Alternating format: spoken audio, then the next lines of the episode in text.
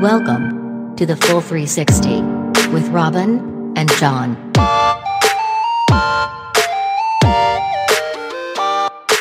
John, have you heard of tyromancy? I I haven't tyromancy. No, It's a fancy word, right? it is. Kind of sounds like a T Rex on a date. I love it. Is it a fetish for ties or? No, but that's good too. Um, no, it's actually uh, uh, the art of predicting the future using cheese. Now you have my attention. Right. Okay. So, uh, from what I've been able to learn, uh, back in the Middle Ages is roughly when it started, and and and quite literally, uh, like reading tea leaves.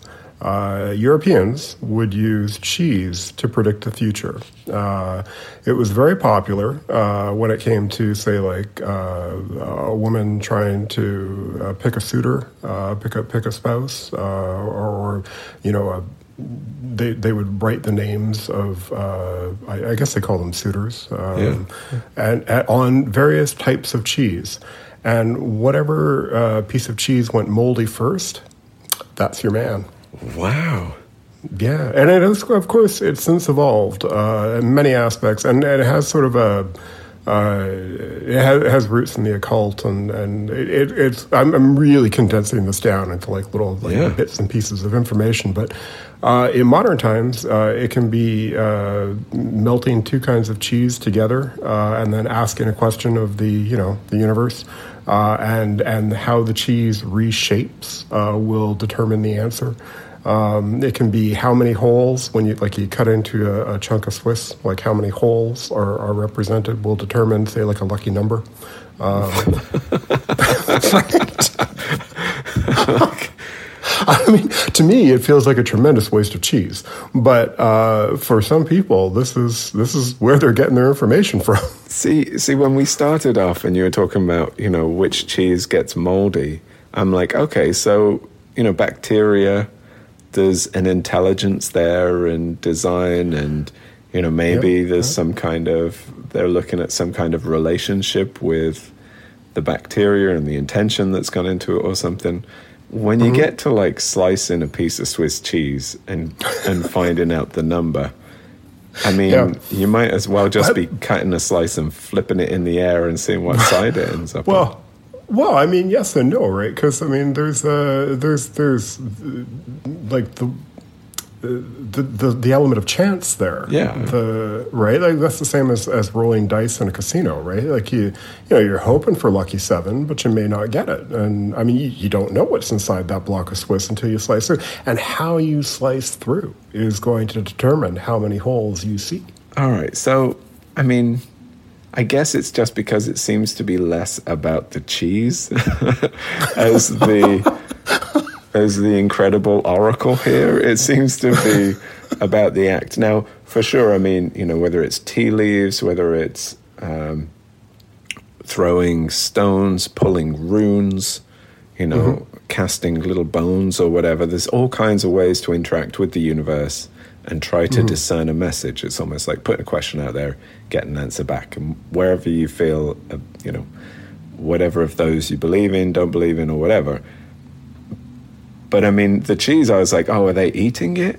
Are they like? Is this something? is this something happening about like? The kind of the altered state of consciousness from eating moldy cheese. you know, chi- cheese is an interesting thing, isn't it? Because it's you know it's enzymes, it's bacteria, it's made from Yeah, I mean, milk, it is a living thing, yeah. right? Like a yeah, it, it's. I, in a way, it makes a lot more sense because you are interacting with, with something that is living. It's part of the fabric of the universe, as opposed to say, uh, well, um, stones. Like I mean, it's stone. There's no life there. Well, the stones are part of the universe as well, Robin. Plus, That's true. I shouldn't discriminate against stones. and also give that stone a million years, it might be sand. ah, fair enough. And fair give enough, it yeah. another million years, that that sand might have suddenly been absorbed into a tree.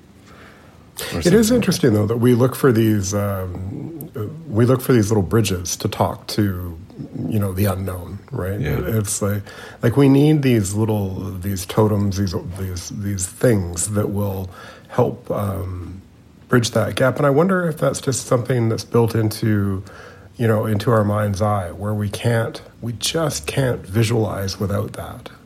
Interesting. Well, it's definitely historically a part of our relationship with the natural world, right? So, I mean, Yeah. from the very first humans wandering around and having to learn about life from the information they can gather from the from the clouds, from the stars, from the mm-hmm. you know the birds, and watching the way birds talk to each other about what's happening in the forest. You know, it's always about getting information from the earth that you can then use.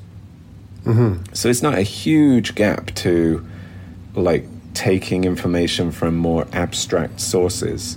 The interesting thing then for me starts to be about well, what information do you try and get from yourself, from your deeper consciousness? Because we often have a block eh, to, Right. to our own deepest desires or our deepest knowing. You know, like I might know what's good for me on a deep, deep level, and yet I might not follow that advice, or I might, or I might not realize that that's actually, you know, Yeah, in my best yeah. interest.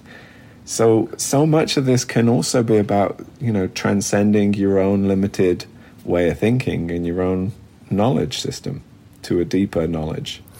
That's a very good point. That's a very good point. Uh, It's just it's got me thinking that the next time I have a deep philosophical question, I'm just going to make myself a grilled cheese and wait for the answer. Well, that was great, Robin. One of our very best, John. And if you want to hear more, you should come over to patreon.com slash the full 360 and join us for our bonus episodes Weekly posts. and good vibe community. And what was that address again, John? Patreon.com slash the full 360.